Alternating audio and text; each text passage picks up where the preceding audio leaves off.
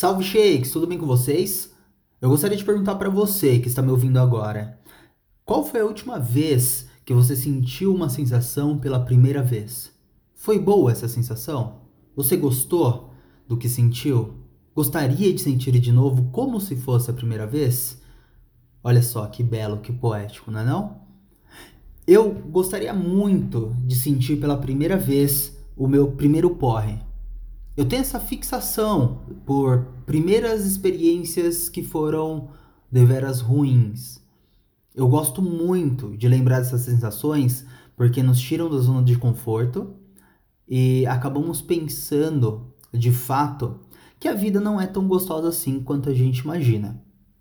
Algumas vezes eu me dei o luxo de sentir sensações ruins por mais de uma vez, mas é claro que não, nunca vamos conseguir senti-las pela primeira vez de novo, porque até então, senão, não é a primeira vez se você sentir de novo, correto? Mas eu gostaria de poder ter esse poder, de apagar minha memória, especificamente um momento específico, de uma época específica, uma data específica, por um período específico, só para degustar daquela sensação de novo. O sentimento de descoberta, a plenitude que sentimos quando alcançamos, sabe, um estágio, uma sensação que nunca antes havíamos alcançado, nos dá uma sensação de poder. Eu me sinto um breve super-herói Durante aquele instante eu me sinto o cara mais poderoso do mundo e aquilo me dá sentimentos, me dá um conhecimento, gera uma, uma epifania em mim como nunca antes. Eu vou ser um pouquinho mais claro. A primeira vez que eu tomei um porre de ficar mal, eu tive uma sensação de que mais nada me pertencia. De que tudo era passageiro, de que tudo era era efêmero, de que devíamos amar as pessoas como se não houvesse amanhã. E essa sensação de eu sei de muita coisa, eu sou tão consciente, eu sou tão pleno na minha existência, no meu, na minha sabedoria de ser terreno, que eu descobri algo que ninguém mais descobriu. Que a gente tem que valorizar cada segundo, que a gente pode morrer amanhã, você não sabe se vai atravessar rua, o ônibus vai vir e pronto. Você não sabe se conheceu o amor da sua vida e deixou de pedi-la em namoro em menos de uma semana. Você não sabe se seria feliz se não tivesse pedido em namoro.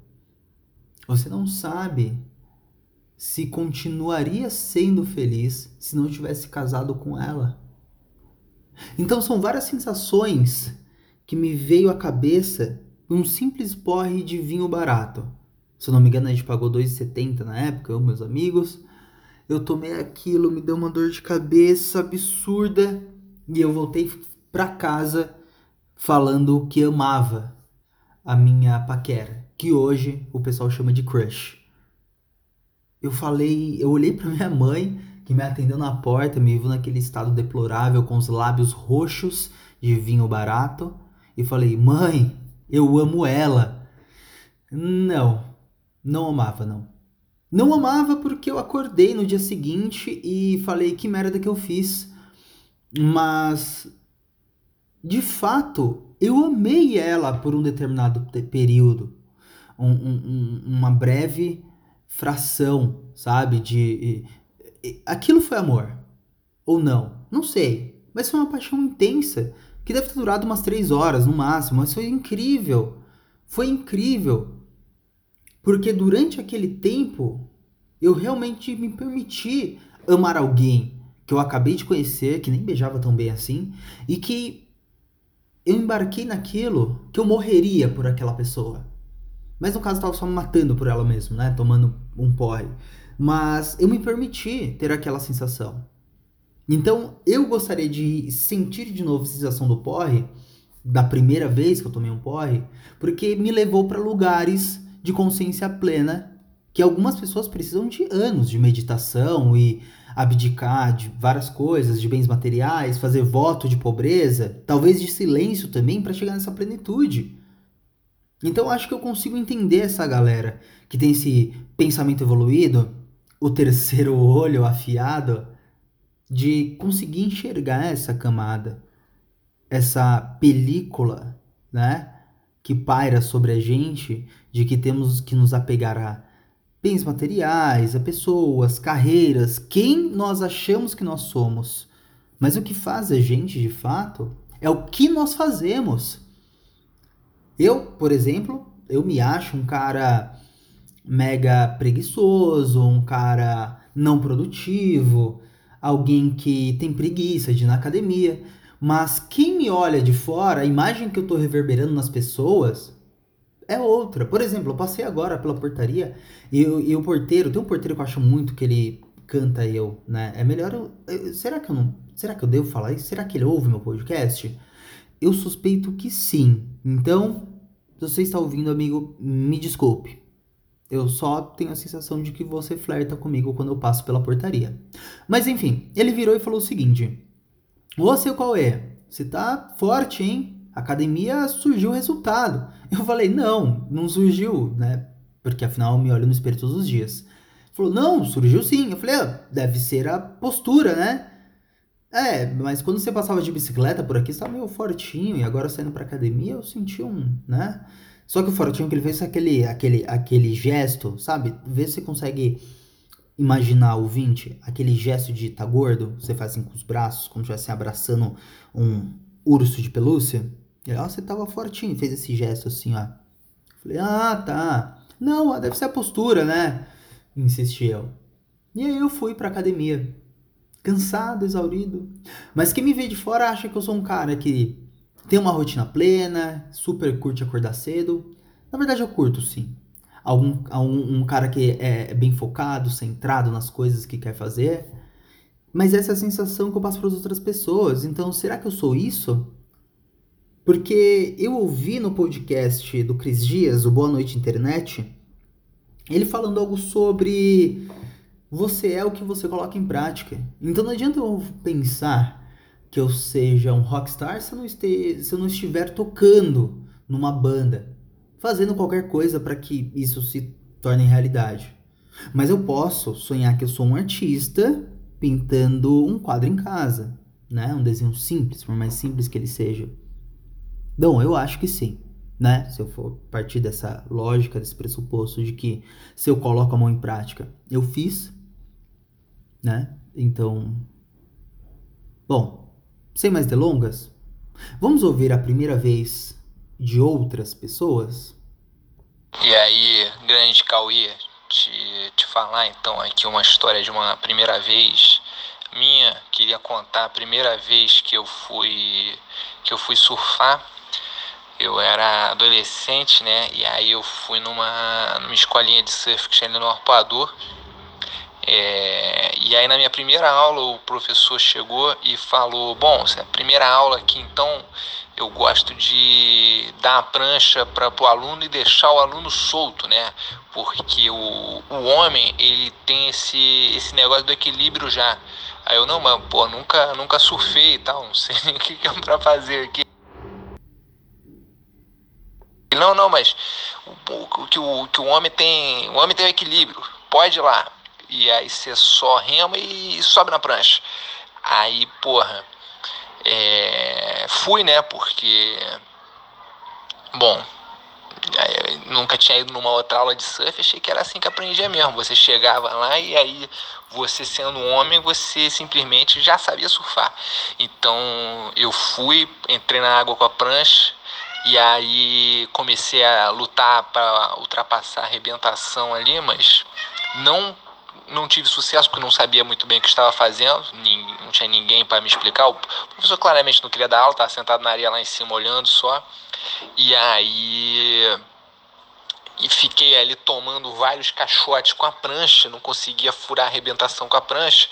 Onda vinha, me derrubava, tomava caixote, e aí o, um momento perigosíssimo quando um outro cara veio com a prancha num caixote também na minha na minha direção quase me, me atingiu, eu me girei e fiquei embaixo da, da prancha como se fosse uma tartaruga, que eu pensei, eu falei, porra, isso aqui é o jeito mais seguro, porque se ele vier, eu fico bem coladinho na minha prancha aqui, ele rebenta a prancha, ele não, não me mata, né, com batendo de bico na, na minha cabeça, nem nada assim. E aí depois descobri que esse cara tava tendo aula de surf também.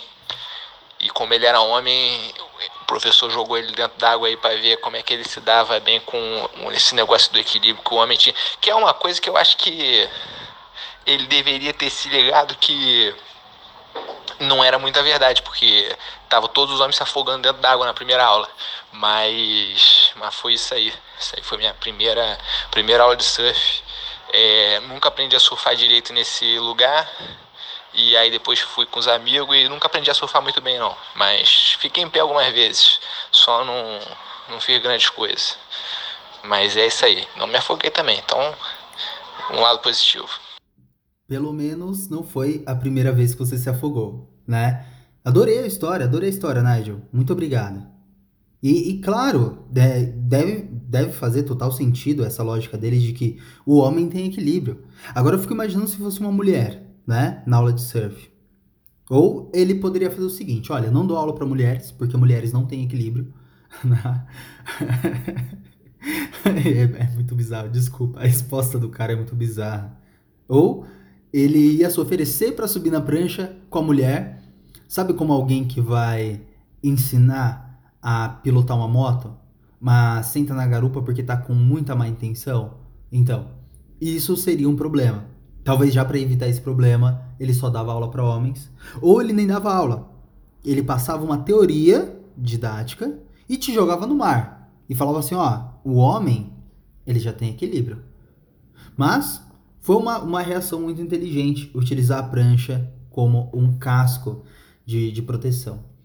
Por falar em casco, uh, eu passei na padaria hoje de manhã para tomar um café e eu estava observando, assistindo um vídeo de uma galera ali no YouTube, que eles ficam batendo um papo em frente à câmera. A gente não precisa, né, fazer propaganda, mas eles entraram numa reflexão sobre a pessoa te procurar para satisfazer uma vontade imediata que ela tenha, né? É, por exemplo, eles usaram um exemplo bem prático, que foi o caso de uma ex do ouvinte que mandou uma dúvida lá, uma sugestão para eles, né? O telespectador, no caso, porque é no YouTube. E essa ex mandou para ele de que começou a desabafar com ele de que o atual marido dela não dava no couro, de que eles não estavam comparecendo com o time em campo. E eles começaram a esquentar o papo e trocaram imagens íntimas entre si. E no dia seguinte, ela admitiu que aquilo ajudou ela a se estimular com o atual parceiro dela. Então, fica a questão aí para você aí, ó, ouvinte, você gostaria de ser utilizado pela sua ex ou pelo seu ex ou pelos seus exes para quem pratica o poliamorismo ou o seu ou sua ex ex para quem pratica a lei do vai e volta com o antigo relacionamento se vocês gostariam de ser utilizados aí como pilar para reatar um, um, uma chama aí, um prazer, um erotismo entre um casal que não te diz respeito à vida sexual deles. Fica aí a ideia aí para vocês, né? Bom, quero ver a primeira vez de mais algumas pessoas aí. Opa, aqui é o Rodrigo Tonzinski, o Tom. Sou fotógrafo, engenheiro Sou de Manaus, mas moro em Vancouver, no Canadá, e vou contar primeira, o primeiro ensaio que eu fiz. Né? É, eu acho que isso daí tem uns oito, mais ou menos uns oito, nove anos, oito anos, sei lá. Eu fotografava paisagem, nunca tinha fotografado ninguém na minha vida, nunca tinha pensado em fotografar pessoas, e eu morava numa república, e uma amiga minha tava lá e falou: Ah, pô, faz umas fotos minhas aí, Tom. Eu falei, ah, porra, beleza, bora aí. E ela falou, não, mas eu quero fazer umas fotos nuas. Aí eu fiquei meio assim, né? Eu tipo, porra, nunca fotografei ninguém. A primeira que eu, pessoa que eu vou fotografar vai ser pelada. Eu fiquei, caralho, tipo. Falei, ah, não, pô, bora aí, né? E isso, e o pior, já, já tava escurecendo, então praticamente não tinha luz. E aí o que, que eu fiz? Peguei, eu tinha um abajur no meu quarto, aqueles abajur mais vagabundo assim que, que tem, né? E usei a lâmpada do. Apaguei todas as luzes do quarto e fiquei usando a, a lâmpada do, do abajur como único fonte, única fonte de luz. E, cara, pro primeiro ensaio, assim, eu gostei pra caramba do, do resultado. Ela gostou pra caramba, mostrou pra, pra amigas, as amigas delas gostaram. E aí me chamaram para fazer ensaio, aí eu fiz, aí outras começaram a me perguntar quanto é que eu cobrava por ensaio, aí eu comecei a cobrar, assim, mas foi muito, muito, muito por acaso. E então assim, graças a essa amiga minha, né, que eu comecei na, a fotografar pessoas e já comecei a fotografar pessoas, né, com, com na área de nudez, né? E acabei Obviamente, né? Minha fotografia mudou pra caralho, né? De, de lá pra cá, mas foi uma experiência muito, muito massa. Gostei pra caramba, né? E sempre que eu posso, eu, eu agradeço ela, que se não fosse ela por mandar essa, essa ideia, não, enfim, talvez hoje eu não nem fosse fotógrafo, né? Então foi uma experiência bem, bem legal aí. Olha só, que insano, cara. Que insano mesmo que eu fico pensando nisso, né? É, em alguma situação, né? Eu, vamos lá, vamos teorizar mais ainda. Em um universo paralelo, o Tonzinski do universo paralelo tinha dito não. Não, porque eu não tenho experiência na área, eu acho que pode não ficar bom, eu acho que melhor não agora. E isso ia editar sua fotografia hoje, né? Eu recomendo o trabalho do Tonzinski, acompanhe no, no Instagram, eu acho incrível o trabalho dele. É, e agora faz todo sentido, porque você foi um fotógrafo de paisagem, não que você não seja ainda, tá? Porque antes de ser um fotógrafo de nu, você é um fotógrafo, ponto, né? Mas você foi naquela época um fotógrafo dedicado à paisagem e hoje o seu trabalho de composição no nu me impressiona muito. E faz todo sentido agora, os pontos se ligam. Nossa, que incrível. Mas olha que louco. Você começou fazendo um trabalho despretensioso, daqui a pouco as pessoas começaram a perguntar quanto que você cobrava por isso. Em um universo paralelo também, algumas pessoas estariam cobrando de você para você fazer isso. Olha só, que doideira, né? Eu vou confessar que eu sou apaixonado pela fotografia de nu. Eu pratiquei bastante, hoje eu tenho trabalhado mais com, com fotografia sensual feminina, né? Muitas pessoas não sabem, mas o nu e o sensual não são a mesma coisa né? Um pode acompanhar o outro, mas nem sempre você precisa de ambos como um acompanhamento. Assim como você pode ir no McDonald's e comprar uma promoção de dois por R$14,99 sem vir batata alguma. Mas se você quiser mais 10 reais, você ganha uma batata e um refrigerante. Mas, enfim, muito louco, né? Muito louco isso. Gostei dessa experiência dessa primeira vez que você teve. Eu, eu acredito que esse retroplanejamento que uma galera tá fazendo de utilizar um abajur, por exemplo, como iluminação, uma lanterna de celular, né? Que antigamente foi os primórdios da fotografia, que é você utilizar o que tem, né? Tem uma galera que tem feito isso hoje, de tanto trabalhar com diversos equipamentos, eles têm voltado atrás para poder experimentar um pouco da criatividade deles, para ver até onde ela vai, né? para fazer essa brincadeira. Mas show de bola, adorei a história. E tem mais uma aqui que o Igor mandou um alô para mim. E aí, pessoal do podcast do Cauê, eu tenho uma primeira vez um tanto curiosa para contar. A minha primeira vez que será contada vai ser a minha primeira transa, o meu primeiro sexo, o meu primeiro coito. E é uma situação um tanto quanto inusitada, porque eu eu tive a minha primeira, o meu primeiro contato sexual de fato foi em público. E o meu primeiro sexo foi no Parque Ibirapuera, num cantinho próximo às quadras, é, eu me lembro disso. Mas sem muitos detalhes a mais. Basicamente é isso. Minha primeira vez, meu primeiro sexo foi no Ibirapuera, em público. Sim, tinham pessoas lá. E foi incrível. É isso. Alô, polícia? Alô? Então, tem uma denúncia aqui. Isso, isso. Eu não sei se ela pres... e, e, assim, eu não sei se ela prescreveu.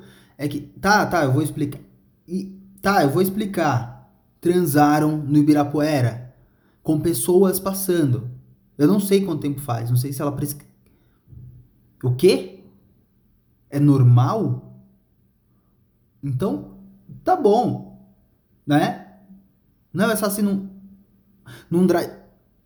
Ok, ok, tá, não ligo mais. Ok, tchau.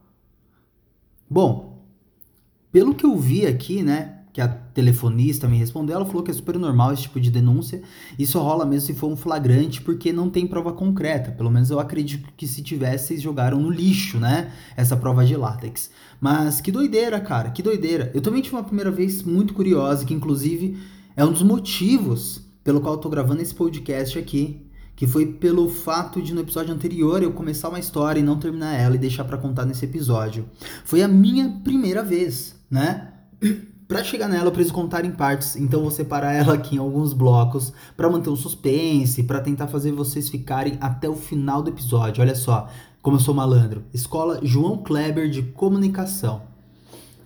Era eu, Caio e Lisa, né? Por que, que eu tô citando nomes aqui originais? Eu deveria dar uma ocultada, né, em tudo isso. Bom, existem milhões de Caios no mundo, milhões de Lisa, então fica a critério de vocês. Desculpa, gente, desculpa. Eu devia ter em torno de 16, 17 anos. Eu já me sentia o atrasado do rolê, porque eu não tinha perdido minha virgindade e tudo mais, né? De certo modo, eu não estava muito me importando, porque eu gostava muito de jogos online, então eu tinha mais o que fazer. Porém, eu não vou negar que eu ficava realmente esperançoso com o dia que isso acontecesse. E aí que entra o Caio na história. Caio, garoto serelepe, garoto gente fina, garoto firmeza, camarada meu, um pouco mais novo que eu, né? Uh, mais ou menos uns três anos mais novo que eu. Ele tinha uma experiência, uma experiência sexual muito vasta, tinha muitas histórias para contar. Ele já era um cara que dava rolê desde muito cedo, aquele cara que com 13 anos já tinha um maço de cigarro no bolso da camisa polo. E nos encontrávamos num lugar que a gente chamava de Point, algumas vezes ali, que era próximo de uma escola da cidade vizinha onde eu moro agora, né? Esse ponto próximo da escola, uma esquina, a gente apelidou de Point e lá a gente encontrava uma galera nossa.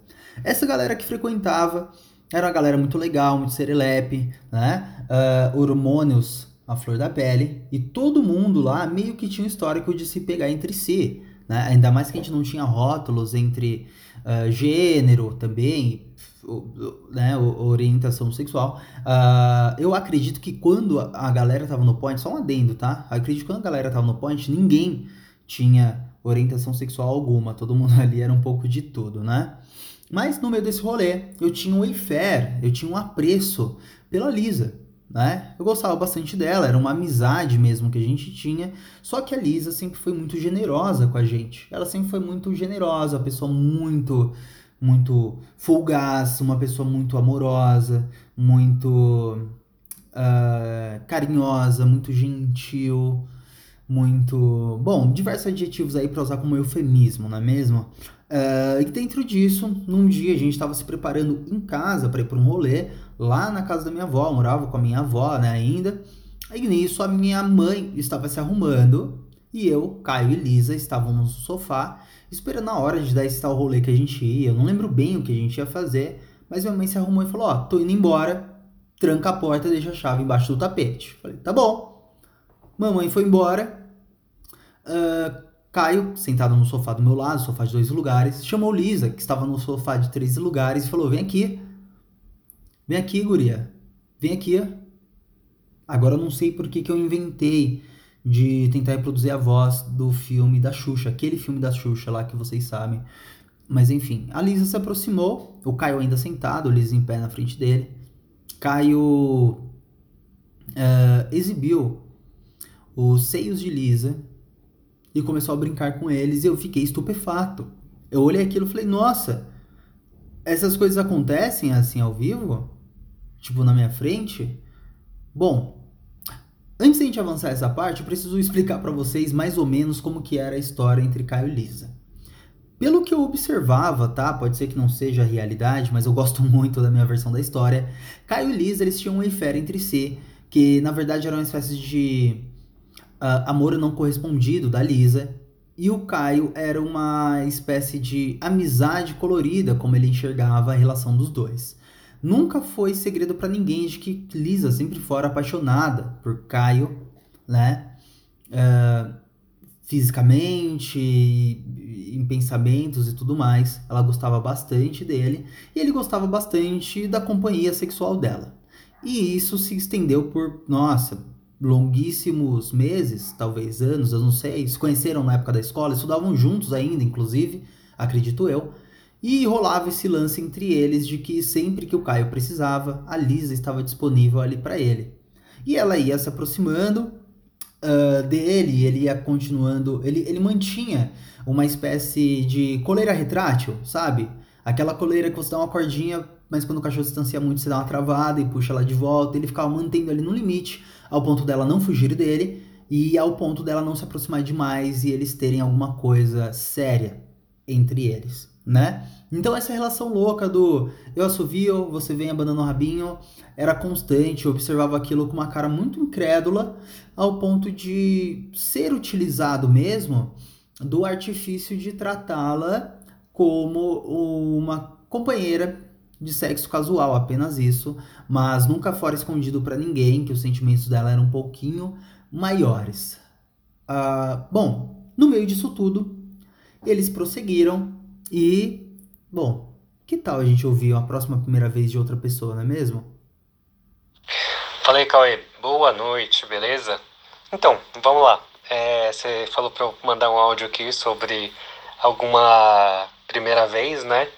E é, uma que não me deixa esquecer assim foi, acho que minha primeira, uma das primeiras, né, paixões de escola, né? Eu tava lá no colégio eu era extremamente tímido, assim, né? Então, era daquelas aqueles meninos que olhava para menina e ficava com aquele amor platônico, né? Porque eu era muito tímido e não tinha coragem de conversar com a menina, né?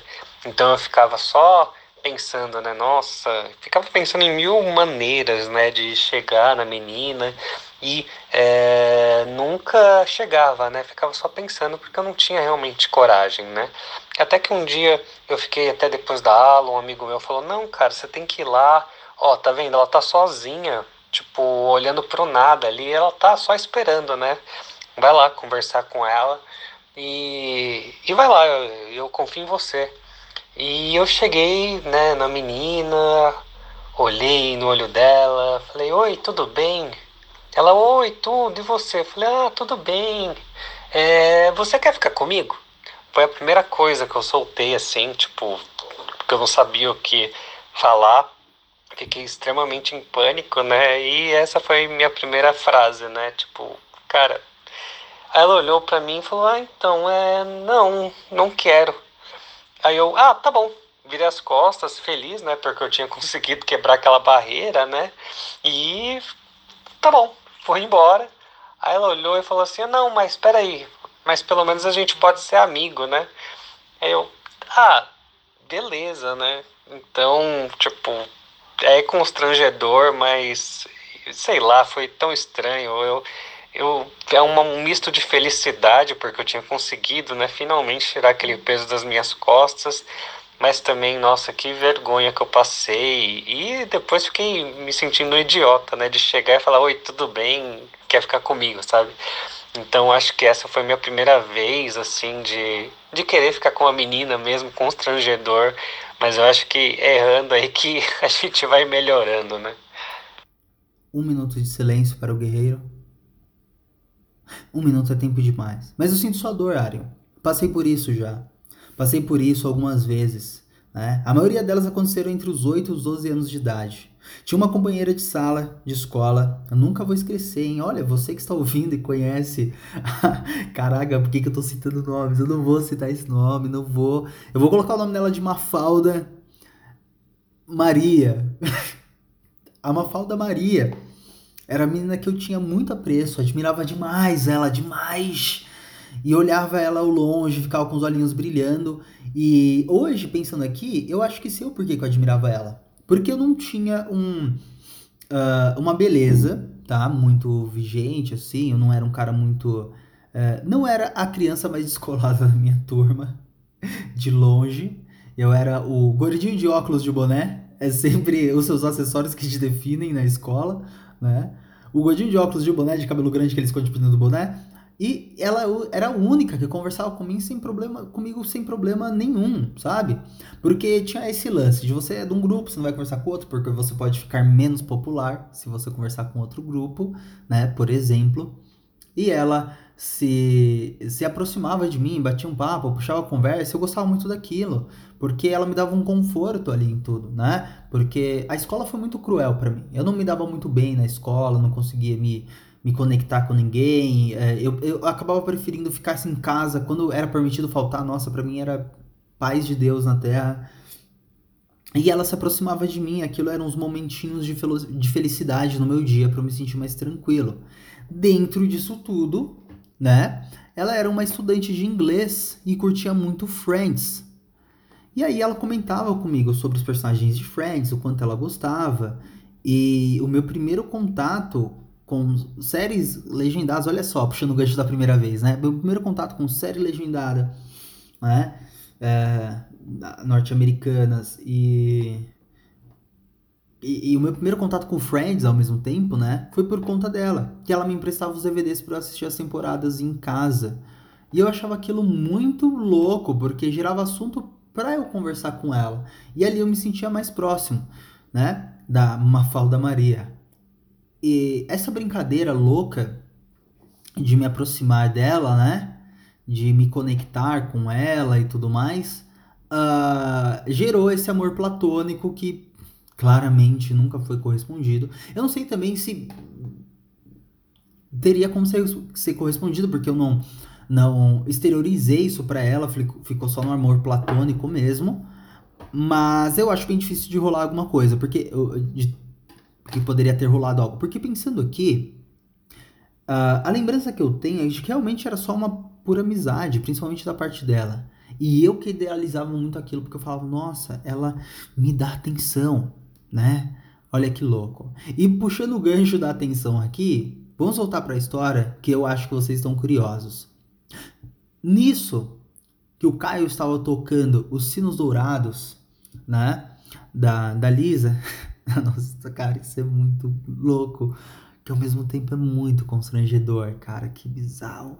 Ao mesmo tempo que ele estava tocando os sinos dourados da Lisa, ele abaixou a calça da Lisa e começou a tocá-la de maneiras diversas, diferentes, né? E de todos os ângulos que você imaginar também, não só de frente. Nisso ele falou: O quarto tá aberto? Eu falei: Está. Né? Na época eu dormia no quarto só com um colchão de casal no chão, não tinha minha cama ainda. E aí ele pegou ela pela mão e ela andando como se fosse um pinguim, né? Porque a calça jeans, quando tá no tornozelo, dificulta um, um pouco para você caminhar. Puxou ela até o quarto. Isso mesmo, silêncio. Até que ele voltou sozinho e falou: Você não vem? Doideira, né? Que tal ouvir o próximo áudio? Oi, gente, tudo bem? É a primeira vez eu acho, de alguma coisa que para mim foi bem constrangedora, mas depois foi engraçada. Acho que é a primeira vez que eu falei ao lado do, do Cauê, tipo, dormindo, a gente tava dormindo, e, e aí no dia seguinte ele me contou várias coisas que tinham rolado e que eu tinha dito durante a noite, e pra mim foi, tipo, mega constrangedor e ao mesmo tempo engraçado. É, é bem difícil a gente lembrar de alguma coisa assim, pelo menos para mim, mas de início é isso. Se eu lembrar de mais alguma coisa der tempo, eu mando. Ou se eu ia lembrar de alguma coisa também que a gente passou junto e foi constrangedor, ele pode falar. Ah, eu lembro. Eu lembro desse dia. Destes dias.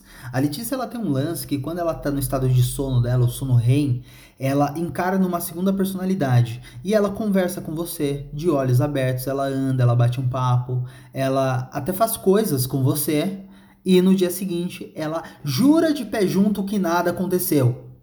E você fala, não, mas ela é sonâmbula, Cauê. Eu nunca vi um sonâmbulo de, de olho aberto, tá? Pra mim é novo isso, não tô dizendo que não exista, mas é novo. Então ela é uma sonâmbula consciente. Eu tenho certeza que é a segunda personalidade dela.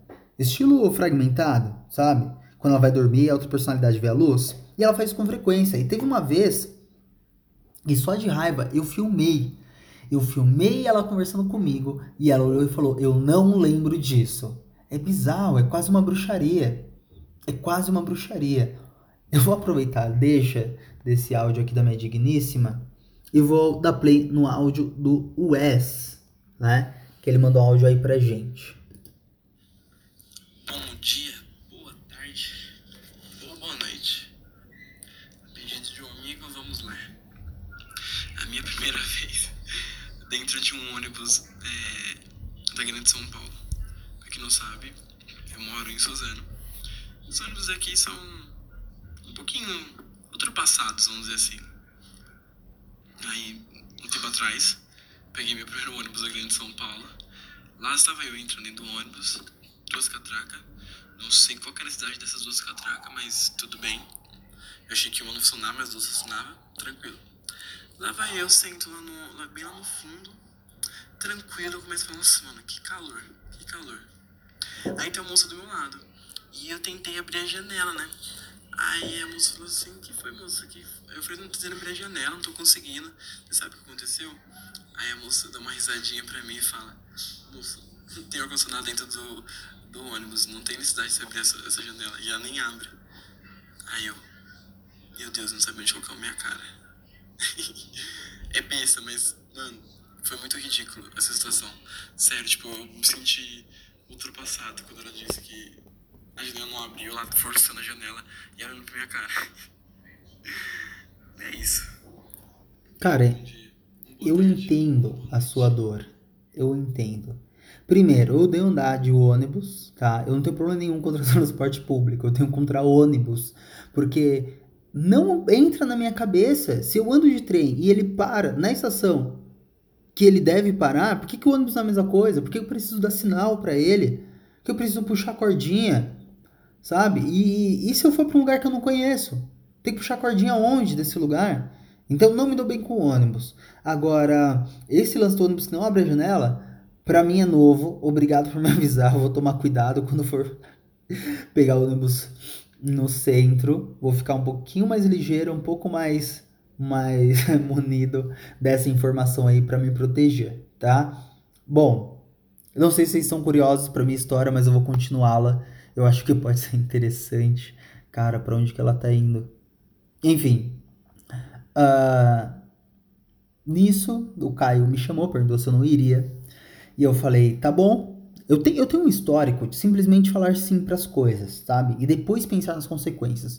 Porque eu tenho um medo de estar perdendo alguma coisa, sabe? Para tudo. Quando alguém me chama pra alguma coisa, fala, vamos isso aí? Vamos. Vamos, vamos sim, e vamos também. Porque eu tenho medo de ser uma puta oportunidade e não conseguir aproveitar. A minha avó falava isso, ela falava assim, ó, o cavalo branco só passa uma vez. Bom, aí, acaba, acaba nesse ponto, eu não sei mais o que é o cavalo branco. Mas, sei lá, eu acho que deve ser algum lance de oportunidade muito boa, sabe? Esse é o meu pensamento do que deve ser o cavalo branco, né? Então, eu só peguei e fui. Nisso que eu fui, eu entrei lá no quarto, a, a Lisa ficou numa posição animalesca, né? De joelhos tocando o solo e as palmas da mão também. O solo não, né? O colchão no chão. E o Caio, como alguém que me servia um belo de um vinho, né? Requintado, falou: o primeiro gole é seu. Então eu me preparei, coloquei a, o preservativo, né? Que afinal, proteção acima de tudo. E foram os 15 segundos mais intensos, dolorosos, ansiosos e desesperados da minha vida. Foi insano aquilo. E enquanto né, a Lisa entretia com os seus lábios ali, o, o nosso camarada Caio também, uh, eu simplesmente, após o, o, os 15 segundos, eu caía para trás, extasiado e pensando como aquilo era melhor que masturbação. Convivam com essa, tá? Uh, nisso, teoricamente, a gente trocou de lugar, ele assumiu a minha posição, assumiu a posição dele, mas uh, o meu time não quis mais jogar. O meu time quis ficar no vestiário descansando. Eu não sei por que eu tô usando analogias de esporte hoje, que eu tô me sentindo muito hétero fazendo isso. Mas essa foi a minha experiência. Uh, não me orgulho dela, tá? Ela foi realmente complicada, mas acho necessário, né? Eu acho que eu consegui tirar aquele peso de uma primeira vez. Ah, primeira vez é isso, é aquilo. Tirei aquele peso, sabe? Das costas, foi feito. E, e eu percebi que eu não fiquei mais, mais pausudo no dia seguinte. Meu corpo não mudou, não teve uma explosão de testosterona que fez crescer barba em mim. Não, não. Eu continuei o mesmo cara, né? É, só que com a cara de culpado durante um dia inteiro, achando que eu tinha feito algo muito. Ah, é a culpa cristã. E foi isso. Olha só, não é nada demais, né? Fiz tanto suspense. Olha que louco. Bom, vamos ver outro áudio do Tonzinski. Opa, aqui é Rodrigo Tonzinski, mais conhecido como Tom. Sou manauara, mas atualmente moro aqui no Canadá, em Vancouver. Vou contar aqui a primeira vez que eu tomei ayahuasca, né? Foi Cara, foi uma experiência muito doida. Eu tinha um amigo meu que ele fazia um. Enfim, ele, ele tinha um sítio né, no, meio, no meio do mato, lá na, na, lá na Amazônia, perto de Manaus, né?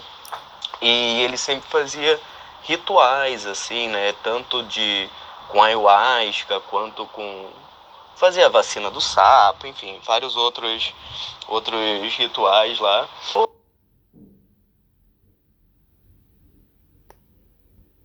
Vou, ver qual é essa daí, né? E aí fui assim, sem expectativa nenhuma, né? Sem nem sabia direito assim o que que era, né? E, e ficou todo mundo assim numa sentado, né, em círculo. Aí ele deu o chá para todo mundo, aí todo mundo tomou um pouquinho, gosto horrível pra caralho. E aí eu, beleza, aí fiquei assim, aí tinha uma rede lá, eu deitei na rede.